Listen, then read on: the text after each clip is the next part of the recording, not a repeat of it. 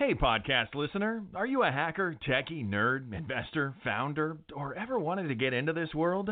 Join TechCrunch for its annual Disrupt conference in San Francisco, featuring the luminaries who aren't only making the rules in technology, but changing the game.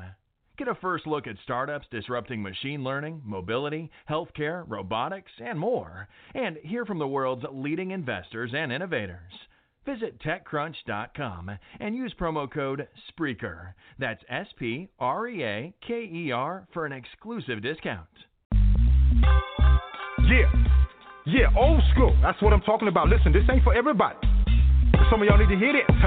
I know you're in the trenches fighting, but check it out. I'm gonna put it down like this so I can help the saints understand. Everything you're going through is all part of the master plan.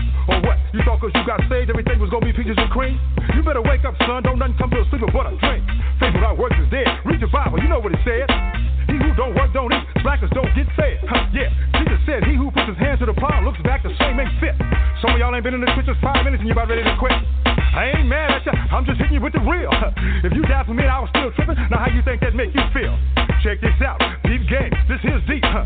Some of y'all ain't sawing nothing but you studied trying to reach him. But after him who's able to possess your fathers by his glory. Struggles might be part of your testimony, but it ain't the end of the story. Now the point was prophesied way back in the day. Choir, sing your hook right here and see if the church can relate. I know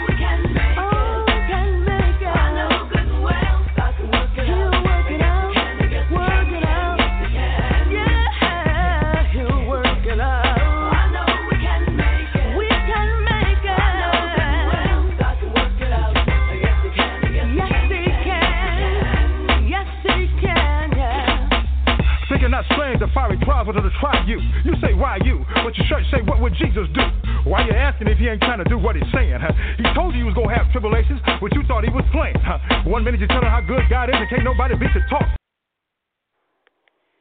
Welcome to the show, everyone. We're to pump the brakes right there. It's my good friend, Praise Master G. And I just thought we'd give a little bit to Big Boy upstairs. It's my belief that, you know, he gave us this day anyway. Hope that's yours, too. We have a great show lined up for you today. We have this gentleman, Mr. David C. Barnett, is going to give us some enlightenment on how he does all the wonderful things he do in this wonderful thing that we call business. Let me see if he's with us. Mr. Barnett, are you with us? Yeah, I'm here, Lamont. How are you today? Oh man, I'm fantastic. How are you today, sir?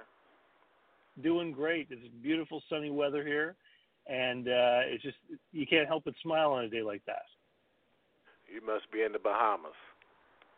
No, Actually, I'm in Canada. it's still warm and sunny today. that's that's wonderful, wonderful. Uh, Mr. Barnett, give me a second and let me introduce you. Okay. And uh, we can get cracking. Today we have David C. Barnett. Uh, Mr. Barnett loves to say that it took him 10 years to unlearn what he was taught in business school.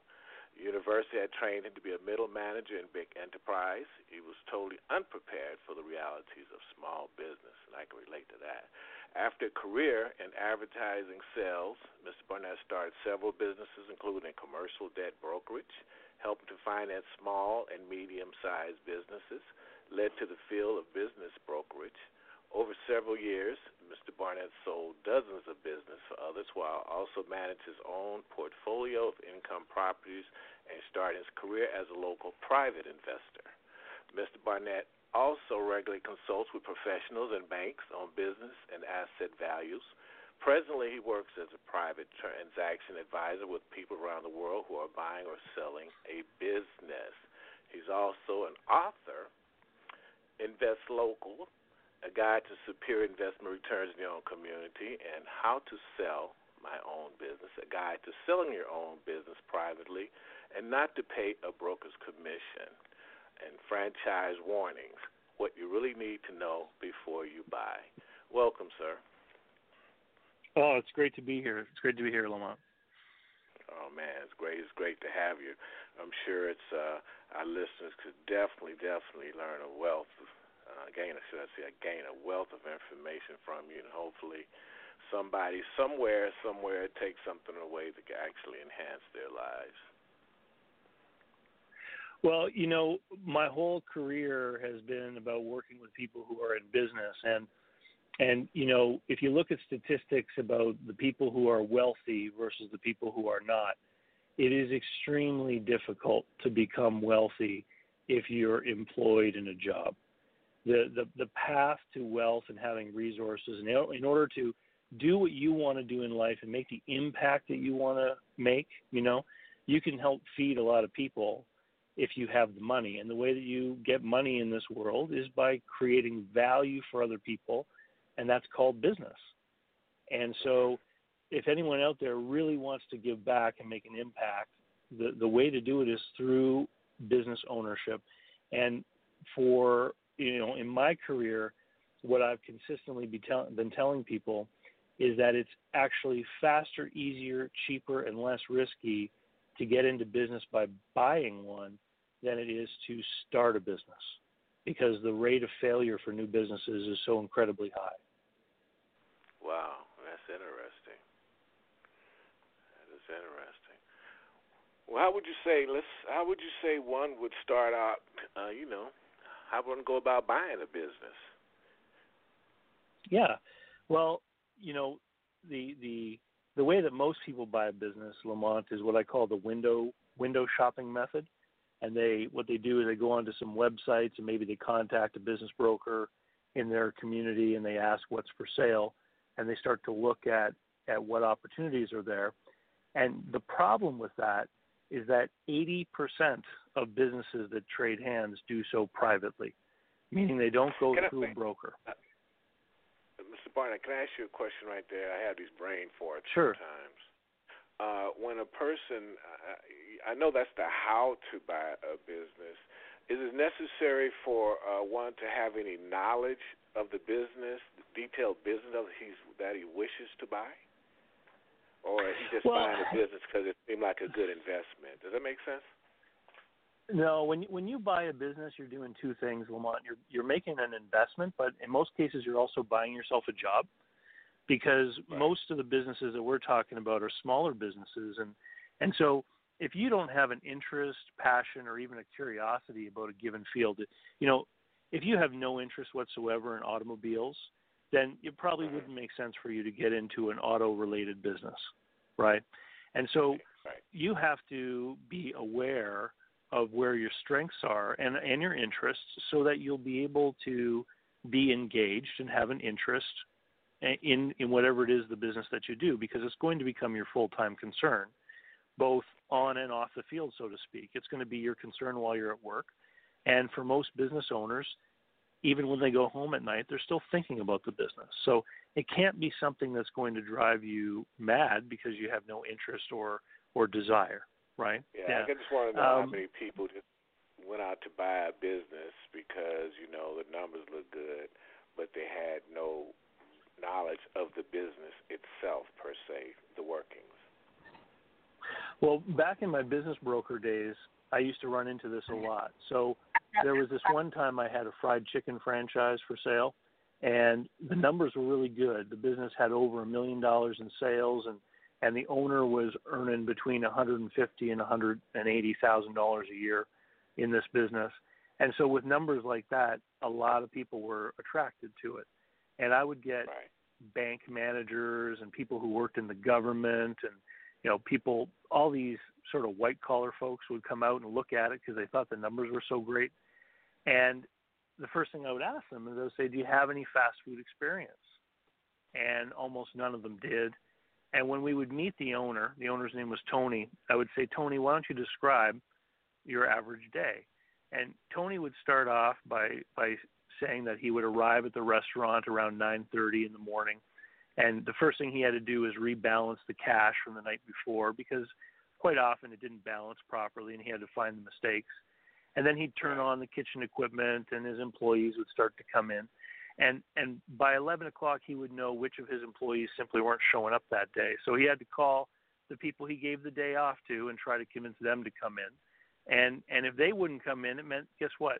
He had to be in the front taking orders Correct. from people. And and then once lunch was done they they would start their cleaning regimen and and then Tony would start rolling up his sleeves and showing people where he had been burnt by grease and where he had been cut by the machine that makes you know the French fries and things like this.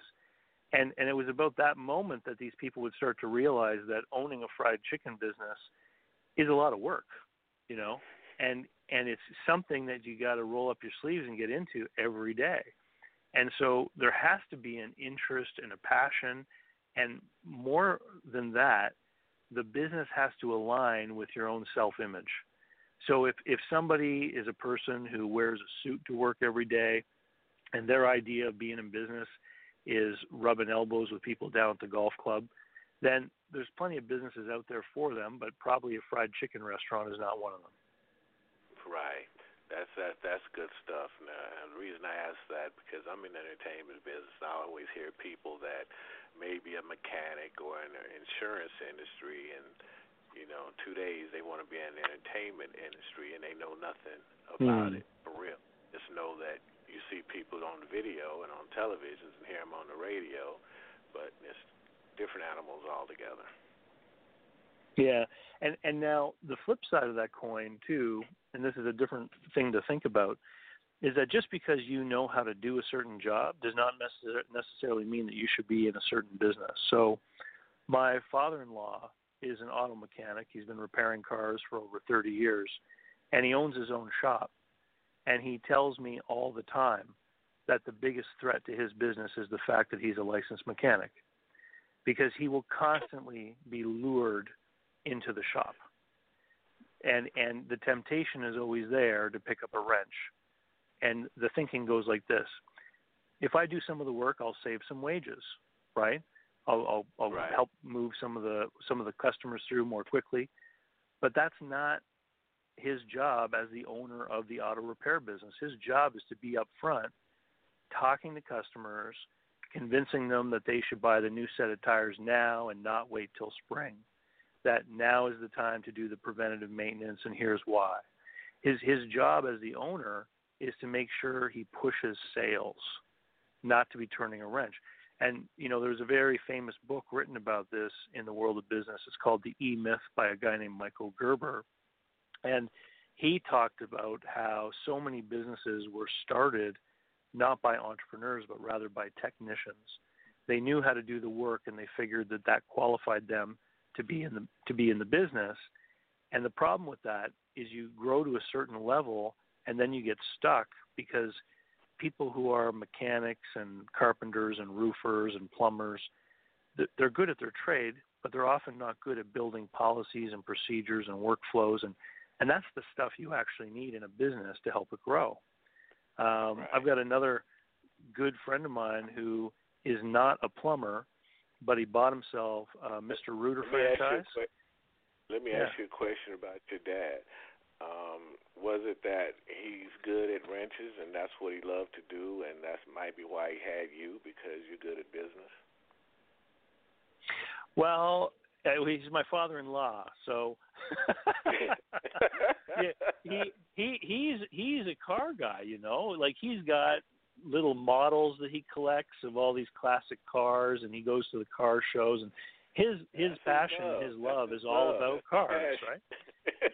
so so he's in the right business, but he's got to remember that when he's in that business, he has to act like the owner and not like a mechanic, right? and and he he provides more value to the business by being the owner than than he would provide if he were acting like a mechanic. And my my friend who owns the Mr. Rooter franchise, he's not a plumber. And and he thinks that's great because it means he can't do the work. He has to spend his time building the clientele and building the brand and and organizing the company so that the guys who know how to do the work are there on time, right? And making the customers happy. That's good. What he's good at then. Yeah, exactly. He found he found what he's good at. Tell us, um, uh, what are some of the stupid things people do when trying to buy a business? Yeah, the, the you know, there's I have a, a weekly YouTube uh, video that I put out, and it's all based on on questions people ask me, and And I got a few different people ask me, what are these common mistakes? And and when I started to make a list, I realized there were so many of them that that I actually wrote a book called 21 Stupid Things People Do When Trying to Buy a Business. And the number one thing on top of them all is that people forget the value of their own labor when they examine a business. Now, let me give you an example. Let's say you're, let's use the example of that fried chicken restaurant, okay? So if you're going to buy the fried chicken restaurant and you're going to work there full time as the owner manager, there's a difference between the profit the business earns because you've made a wise investment and the money or the wages you've earned by showing up every day making the business run. And so when people look at these businesses, they very often look at this profit number and they get excited if the number is high and they say, "Yeah, I'm going to make a whole bunch of money if I do this." But what ends up happening is if you actually divide out the amount of money that should be yours as a wage for doing the manager's job versus the investment, it, it becomes very clear in a lot of these cases that they aren't such great investments. Once you once you back out that fair market wage, so in the case of the restaurant manager, maybe it's a thirty-five thousand or forty thousand dollar a year job. If there's money left after profit of the business, but then you have to look at that cash flow through the eye of an investor. So if you're going to spend half a million dollars on this restaurant as an investment to earn yourself a return of you know twenty or thirty thousand a year, that's actually not very good for a small business. Small businesses are risky, and you have to earn a high rate of return in order for it to make sense to put down your money. So how do one do that? I mean, does that, does that come with negotiating um, the price of the business? What was factored into that? Yeah, well, price is one of the biggest problems that we run into because sellers, if they're not getting proper advice from someone, will often put a price on a business that has nothing to do with the cash flow. So I've run into sellers before who've told me that they need to sell their business for a million dollars, and when I ask them, why do you think this business is worth a million dollars, they'll say, well, well, my mutual fund guy says I need a million dollars to retire. And of course, what the mutual fund guy says they need to retire, of course, has nothing to do with the value of their business. A business's value is determined by its cash flow, and, and that's modified as a function of the risk in the industry.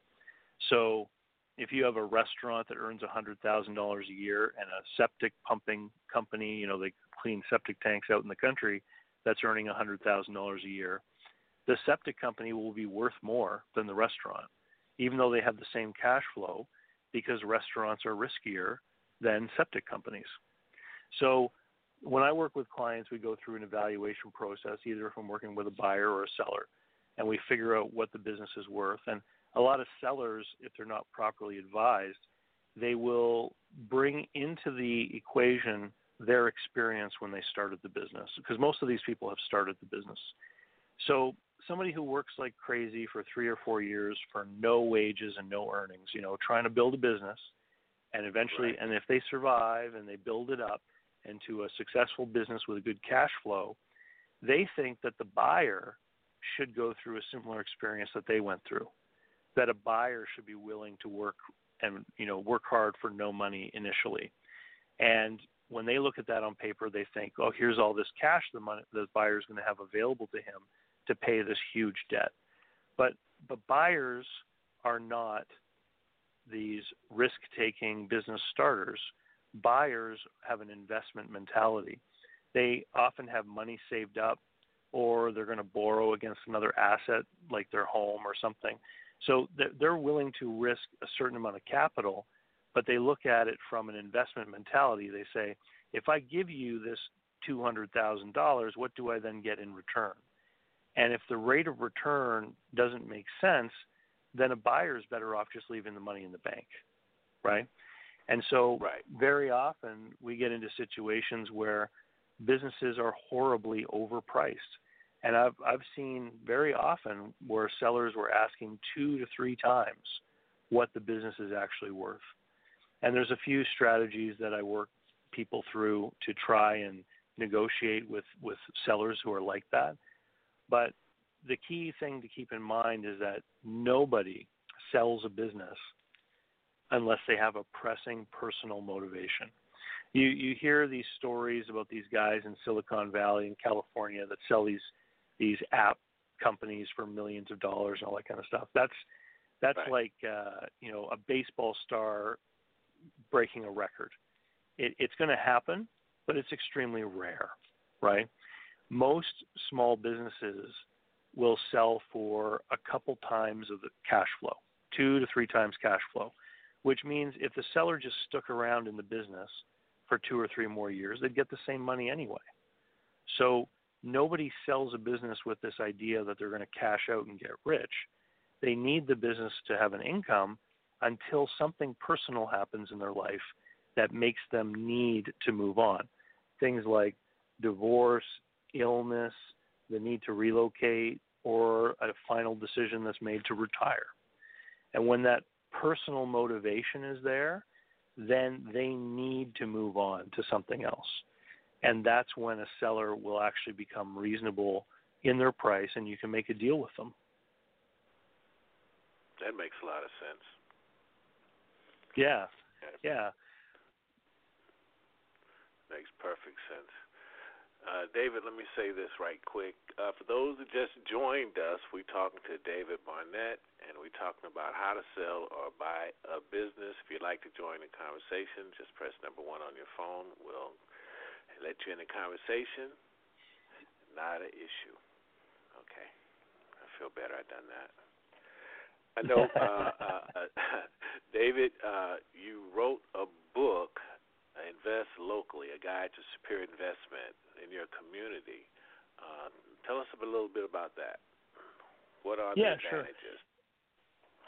In, Invest Local is a book that I wrote where I describe and teach people how I actually invest my own money.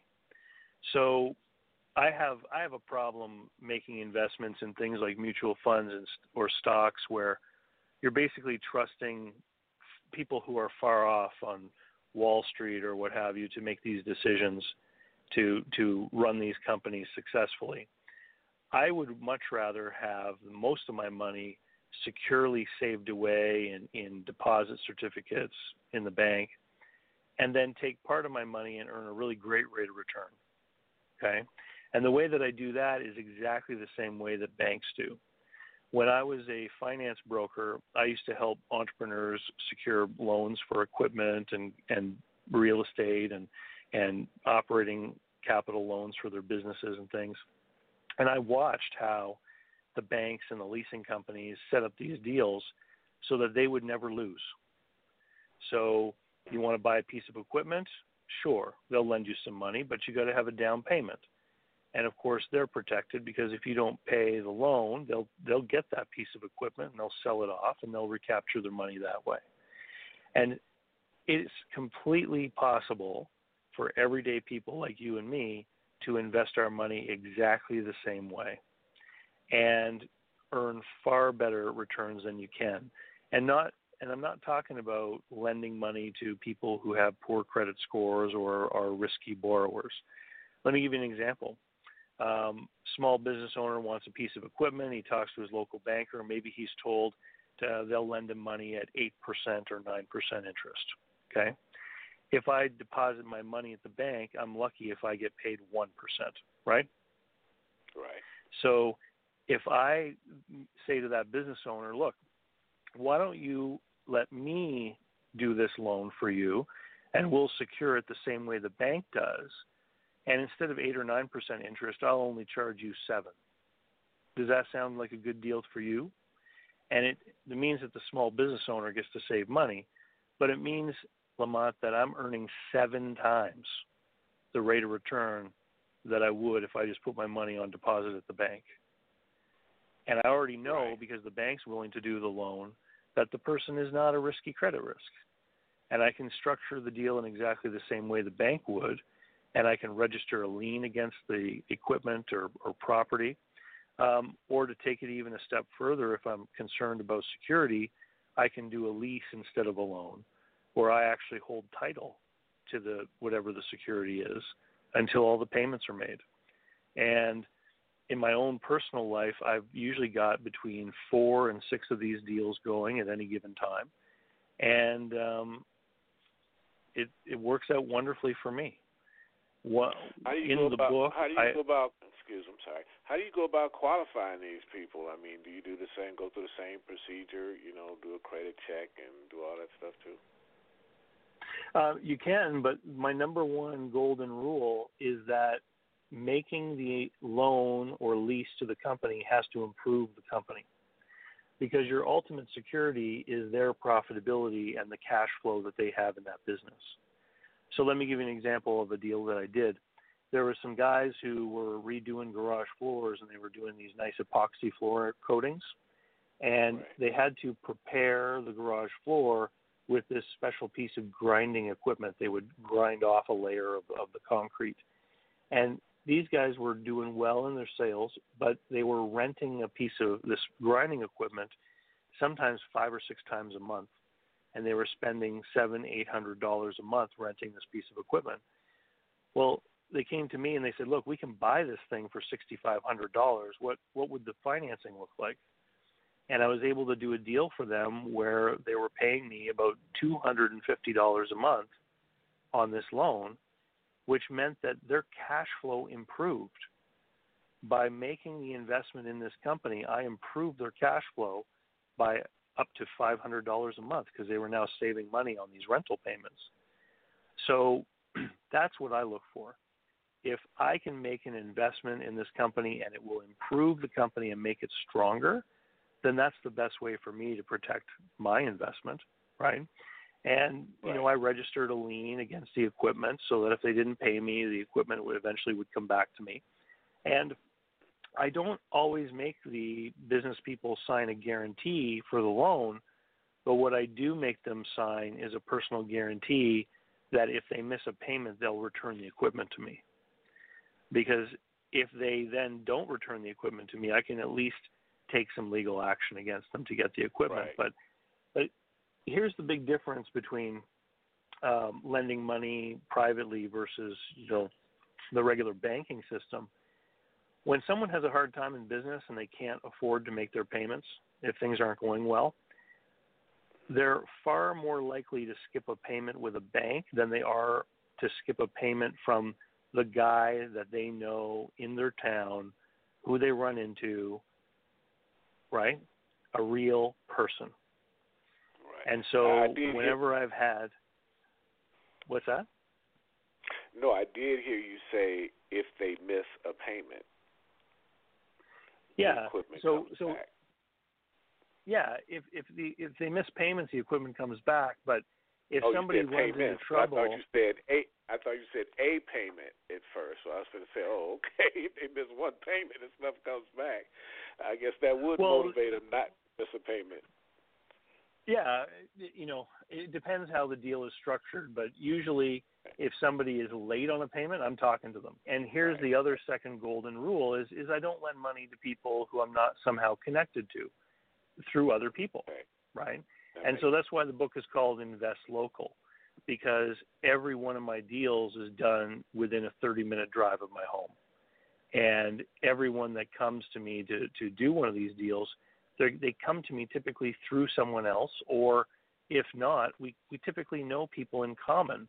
So I can call those people. And it's the old fashioned character check that a banker used to do, you know, 50 years ago in a small town.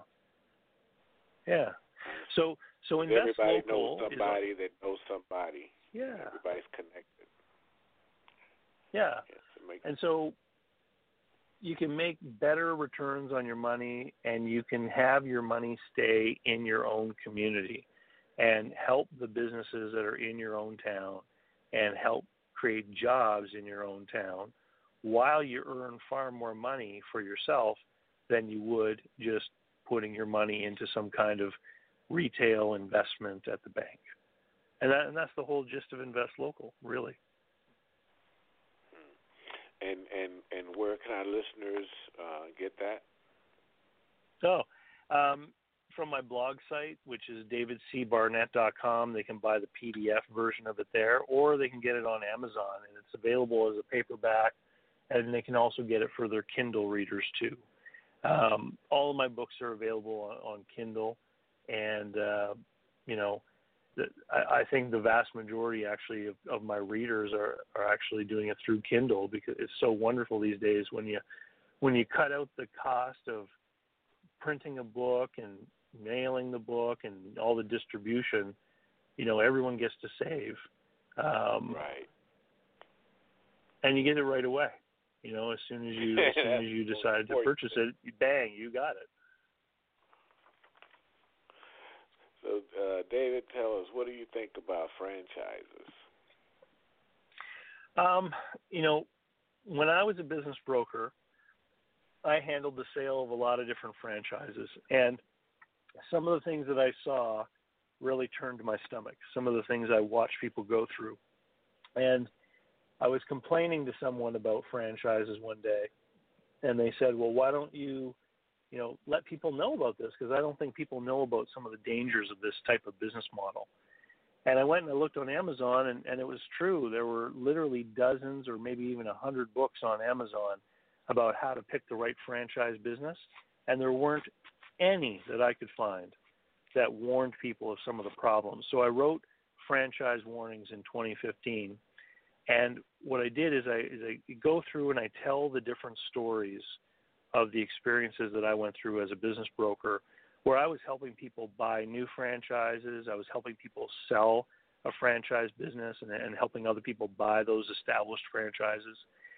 And I've seen some really awful things, and I've also seen some good things because when I was a business broker, my business brokerage was a, was a franchise, and in, in my particular case, my franchisor delivered value to me every month. So I had online systems which were connected directly to the different online business for sale advertising sites. And if I had gone out as an independent business broker and bought all that stuff for myself, I would have spent almost twice as much as I was spending on franchise fees. So I got training, guidance, advice, and saved money by being a part of my franchise. So there are some really great opportunities in franchises. Some of the things that I've seen that are really awful are people who let me let me tell you a story about a coffee shop franchise. This this guy came to me. He wanted to know what his business was worth. I did an analysis of the cash flow, and I told him his little coffee franchise was probably worth about $130,000. His lease was coming to an end, and he wanted to know what he wanted to do. He was trying to make a decision about selling it or closing it or what. The franchisor told him that if he sold it, they would require a look and feel update. So they would want the new decor package put in. And that was going to be about a hundred thousand dollar investment. Wait, so wait, I had wait, to explain to this guy. Wait, wait. Mhm. If he's wait, if Okay. he sold it, they would want him to do something. Yes, because franchisors control these these uh, deals, these transactions. So the franchisor can say to him, "If you sell it, we need you to update the decor of the store before you transfer it." Well, the investment for the decor upgrade was a hundred thousand dollars. So I had to explain to this guy that his business was only worth about 30 grand because it didn't matter where the money went. If it went into his pocket or it went to a contractor to do the fit ups, the cash flow associated with the restaurant is only worth 100, 130 grand. So the franchisor's rules made his business worth less. And he said, you know what? I'm not going to do anything. I'm just going to close it. And the franchisor said, well, here's what we'll do. They decided that they wanted to take it over as a corporate store, so they bought his inventory from him. Okay? They put a manager in there and they started to run it. And then they went looking for somebody to buy it and take it over as a franchise. And they sold it to someone else for over a $100,000. And they did not require the new person to do the decor improvements. So so this oh. this this, this guy built a business that was worth about 130 grand that he ended up handing to them for nothing and then they turned around and sold it for over a hundred thousand that they put in their pocket because they control the deal. And in my book, Franchise Warnings, I repeat over and over again that when you own a franchise or you invest in a franchise, you don't actually own a business, you're renting one. It's exactly the same as if you're in an apartment versus owning the house. When you're in the apartment, you know, you got to go and ask if you're allowed to paint the wall. You got to go and ask, you know, whatever you want to do in that apartment, you got to ask the owner, right? And when you're in a franchise, everything has to be blessed by that franchisor. I had Wow. deals fall apart. Here's another little one that that that people, especially people that don't have a lot of experience in business, they fall victim to. That's what I call creeping fees. So usually when you have a franchise, there's a franchise fee, and that might be eight percent, let's say, and then you also might have what's called an advertising fee, and that's the money pooled together by the franchisees in order to do things like television advertising on on national TV, that kind of thing. And so sometimes in a franchise agreement, you might get an advertising fee. It might be 1% of sales, but after the third year, it goes to 2%. And most people just gloss right over that and they figure, oh, 1%, that's not a lot.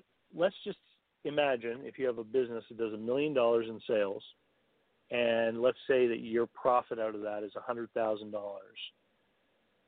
a 1% increase in your fees is going to cost you $10,000. Okay? Now, let's say that you're in an industry where businesses typically sell for two and a half times cash flow. That 1% fee increase is going to cost you $10,000 a year and reduce the value of your business by $25,000.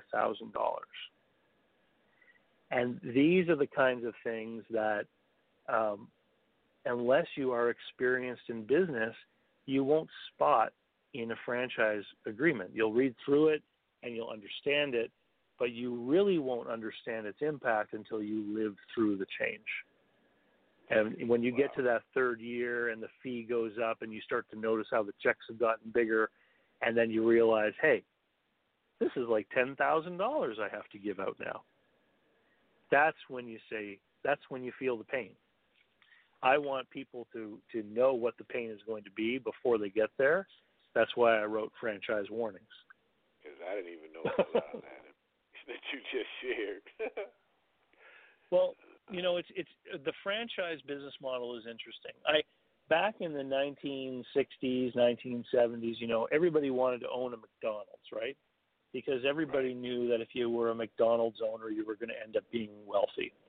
And I think what has happened nowadays is everybody wants to be Ray Kroc, right? They've all they've either seen the movie or they've read the book, and they say, "I want to be like the guy who is franchising McDonald's. I want to receive money every month." And so we have we've been inundated with all of these franchise names in all these different industries because people out there are trying to create a cash flow stream to themselves. They've got this dream of signing up a 100 people who are going to go out and work hard and mail them money every month. And in the book, what I what I say is I say, look, you have to look for a fair exchange of value, because good franchisors, good franchise brands, they actually do provide value to their franchisees. They have good advertising, they develop good new products and services, and they they do it in a way and to a degree and in a fashion that local small business people could never do for themselves because they're too busy making the store run. And so if you're in a really good franchise system and you're paying those fees and in exchange you get really good valuable support, that's great.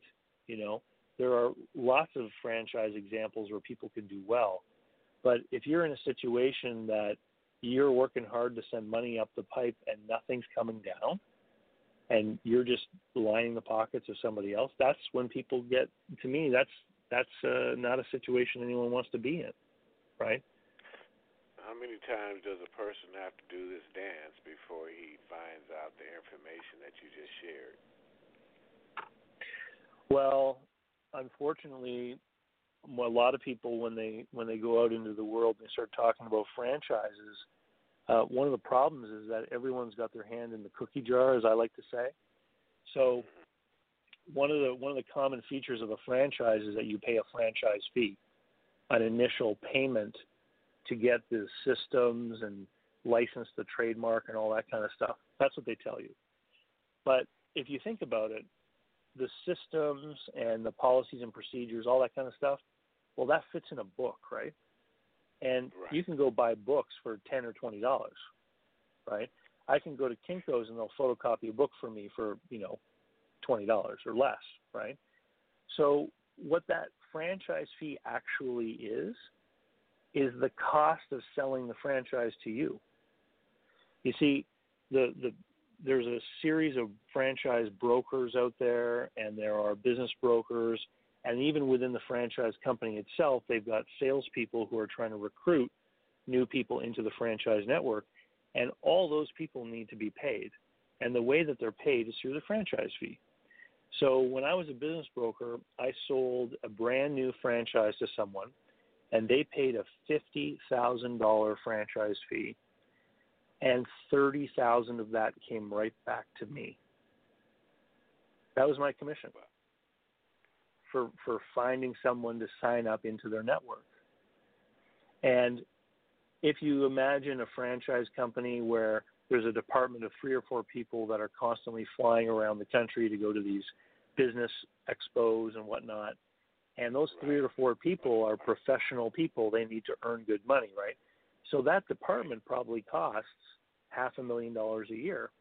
If they're out there selling, you know, 20 new units a year, they, they've got to bring in from those franchise fees enough money to cover the cost of that marketing and sales expense. So, you know, that's that's another little insight from the industry that, of course, you're not going to see or hear from anyone else because all the other people who talk about franchises are getting a slice of that pie.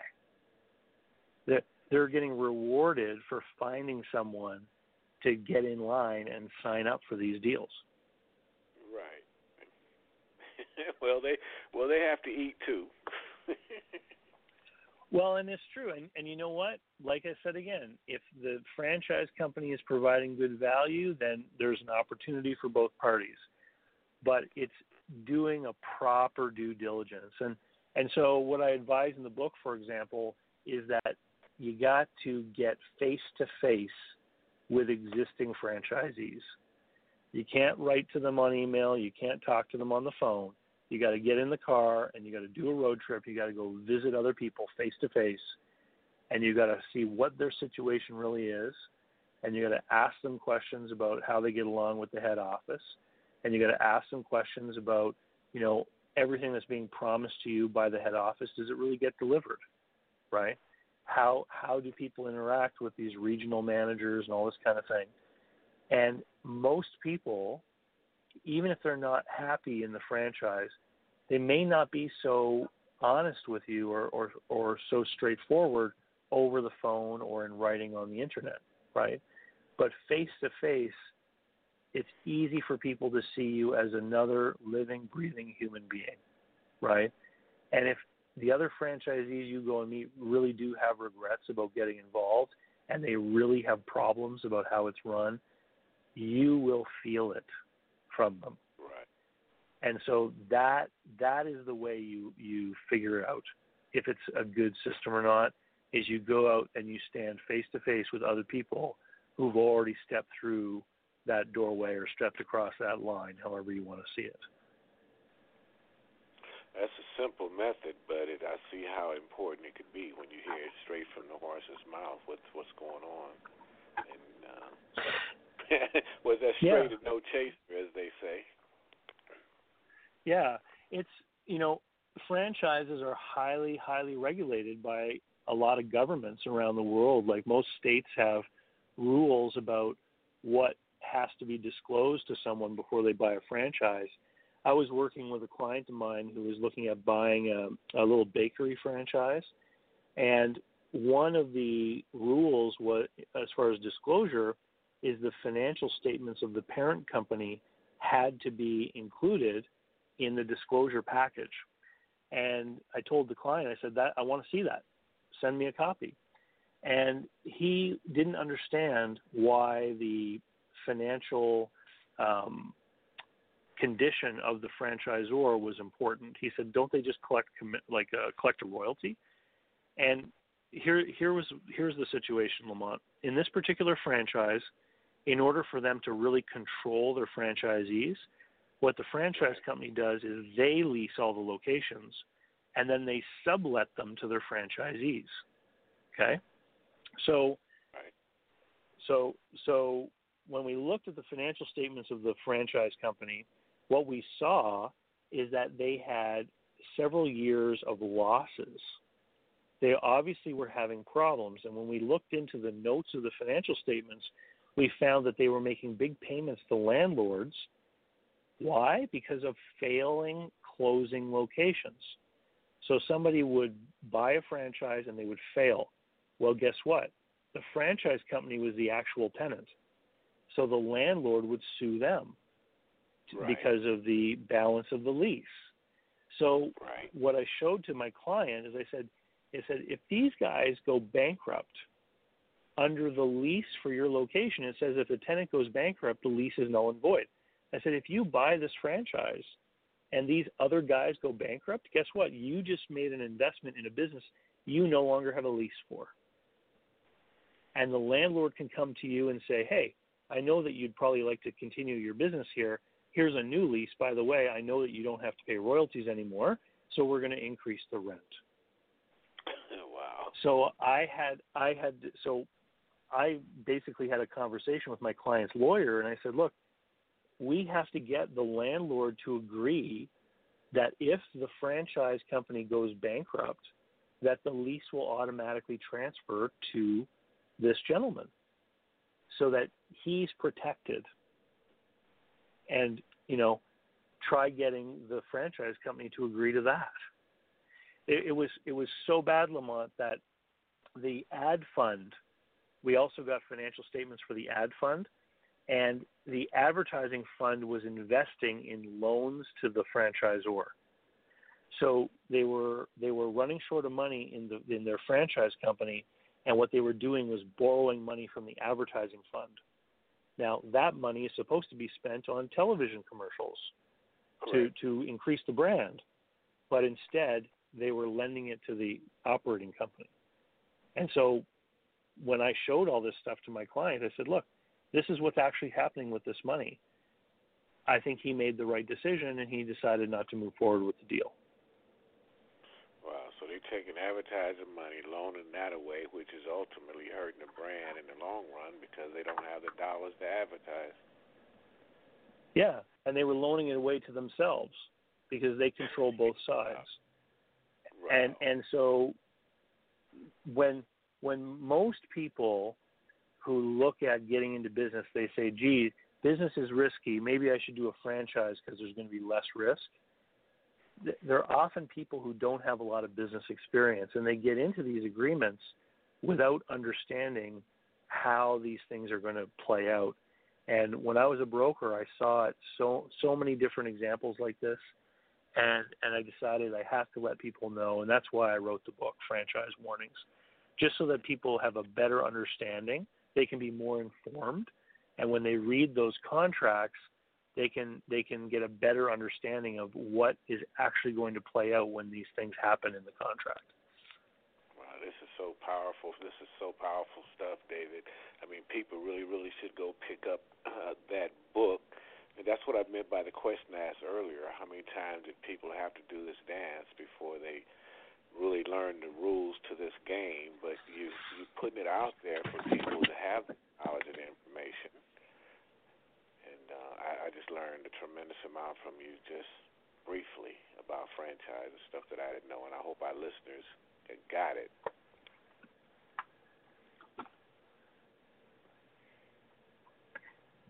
Yeah, so so you know, basically my my practice, my my area of expertise is I help people buy and sell businesses and I work with people all over.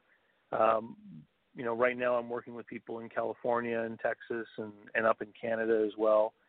And when it's somebody who's going to buy a business, often when they they find a business they want to buy, what they'll do is they'll ask me to help them examine and analyze the opportunity.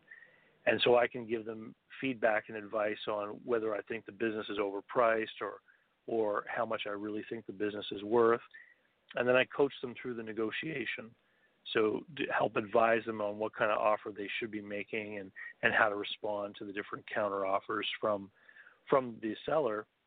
And then likewise I also work with sellers who have a need to move on from their business and I help them get their business ready for sale.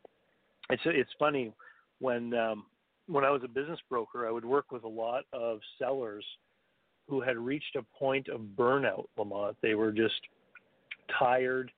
They hadn't been able to take a vacation in a long time. They were working long hours. And I see this over and over and over again. It gets back to the point I made earlier about the people starting a business who are technicians. They know how to do the work, so they decide to start a business. And Right. you end up with those burnt out business owners when you don't have the proper policies and procedures and business systems in place. One of the one of the biggest differences that I've found between small businesses and large businesses is that in small businesses the owners will typically delegate tasks to their employees. Like they'll say, you know, I'd like you to stock this shelf or I'd like you to sweep that floor. In big businesses, managers delegate responsibility to employees. So they say, you are in charge of managing this inventory, or you are responsible for how the front of the store looks. And you can only delegate responsibility when you have properly defined roles and you know job descriptions and this kind of thing. So when I was a business broker, people would come to me who were facing burnout and they would say, I need to sell my business because I'm, you know, I fear for my health and, and all this kind of thing. And I would work with them on doing these policies and procedures and things. And, and some of them would then withdraw from wanting to sell because once they had spent some effort to create a more formalized and properly organized business, the pressure started to fall away. You know, the, the demands and, and the requirement to work so many hours would start to Right. disappear. And and so uh, recently, last fall, I put together a new workshop called "Building a Business That People Will Want to Buy," and that's one of my latest new things that's just been released as an online course. So if you do have some business owners out there, even if they're not interested in selling their business today, they should certainly check that out because it can help them make their business more profitable, easier to run, more pleasant, and when the need does arise, it'll make the business easier to sell.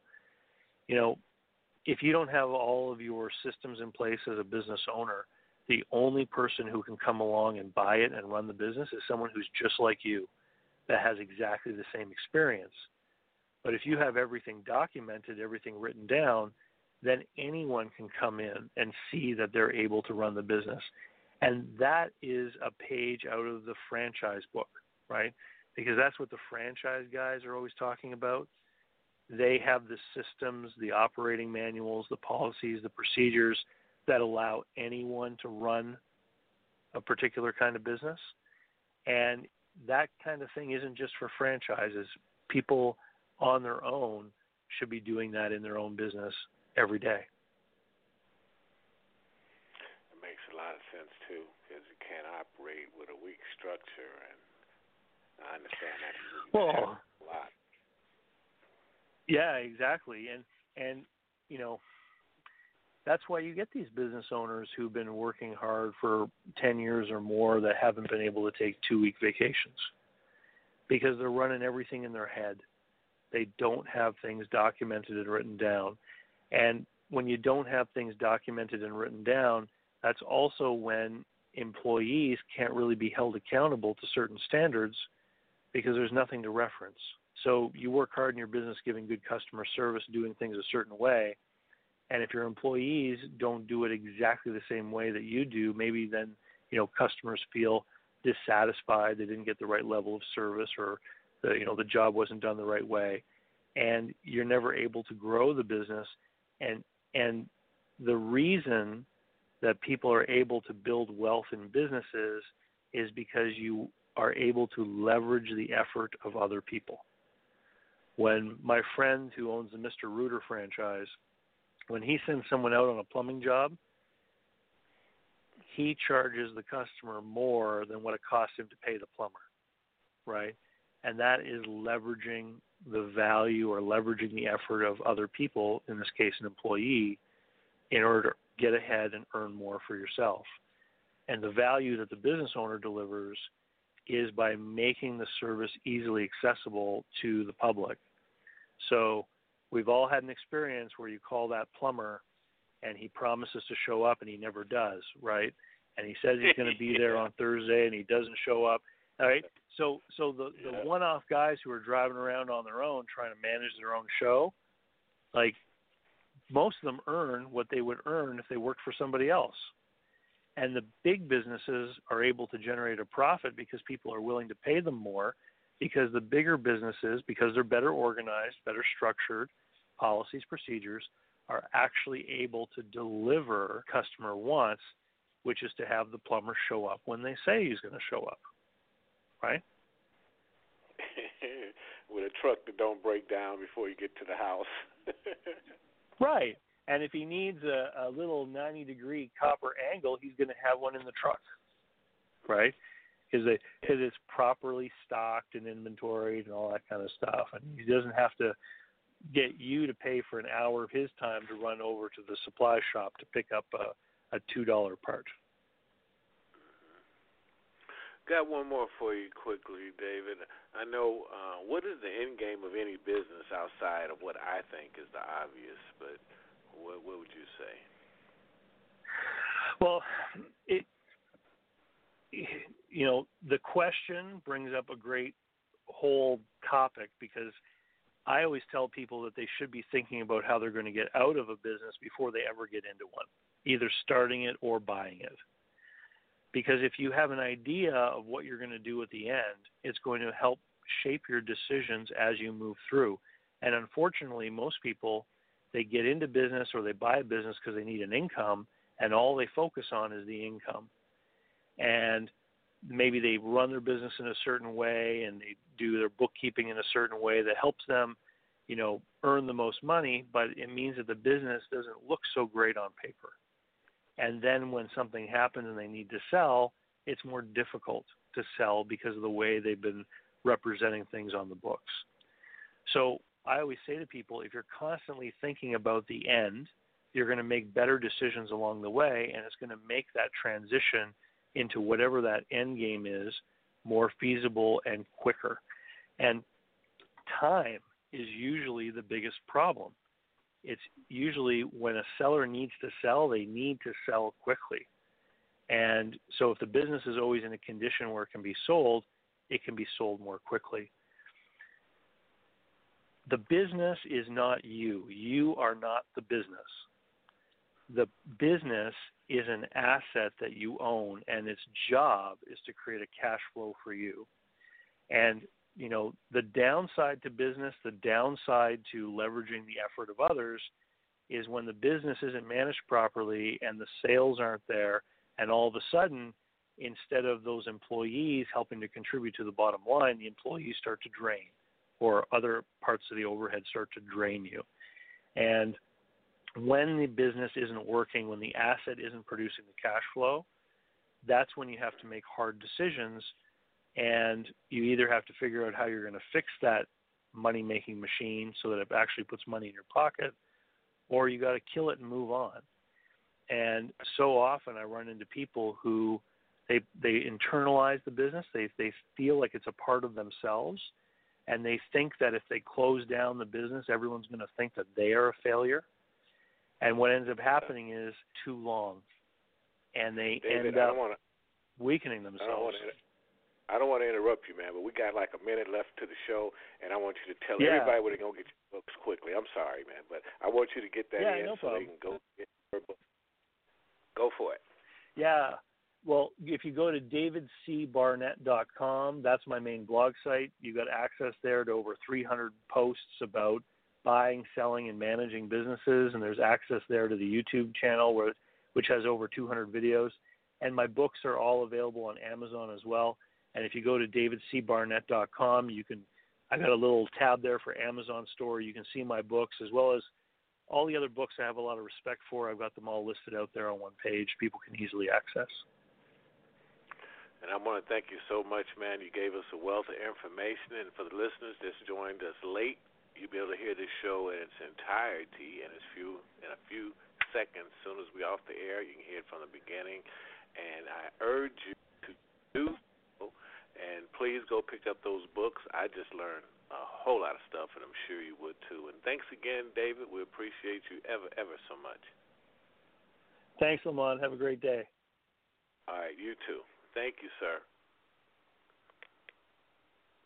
Come back, you guys, next week, same time, 2.30.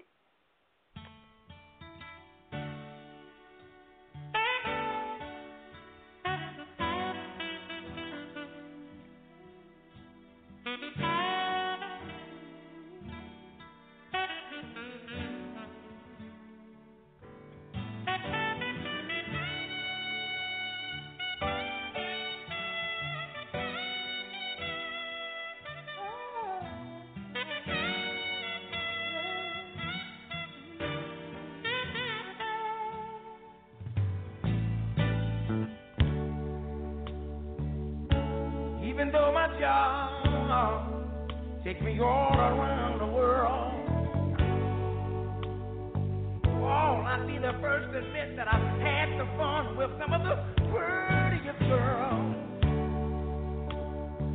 But temptation gets strong sometimes. But if it lasts too long,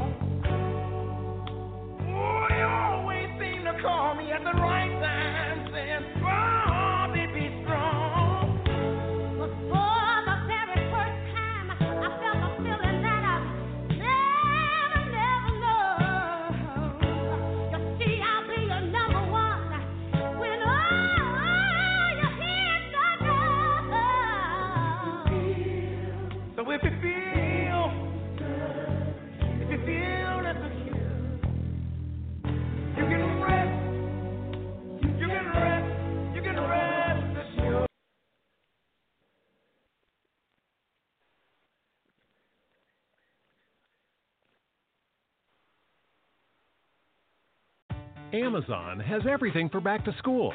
Zebra lunchbox? Check. Cool Adidas gear like t shirts, shoes, and backpacks? Check. Triceratops folders and pencils? Check. Laser Cat t shirts? Check. Get your back to school shopping done now at Amazon.com slash back to school and enjoy free shipping on millions of items. No need to leave your home or hassle with crowds. Amazon.com. No better place to get everything back to school from A to Z. Amazon has everything for back to school. Zebra lunchbox? Check. Cool Adidas gear like t shirts, shoes, and backpacks? Check. Triceratops folders and pencils? Check. Laser Cat t shirts? Check. Get your back to school shopping done now at Amazon.com slash back to school and enjoy free shipping on millions of items. No need to leave your home or hassle with crowds. Amazon.com. No better place to get everything back to school from A to Z.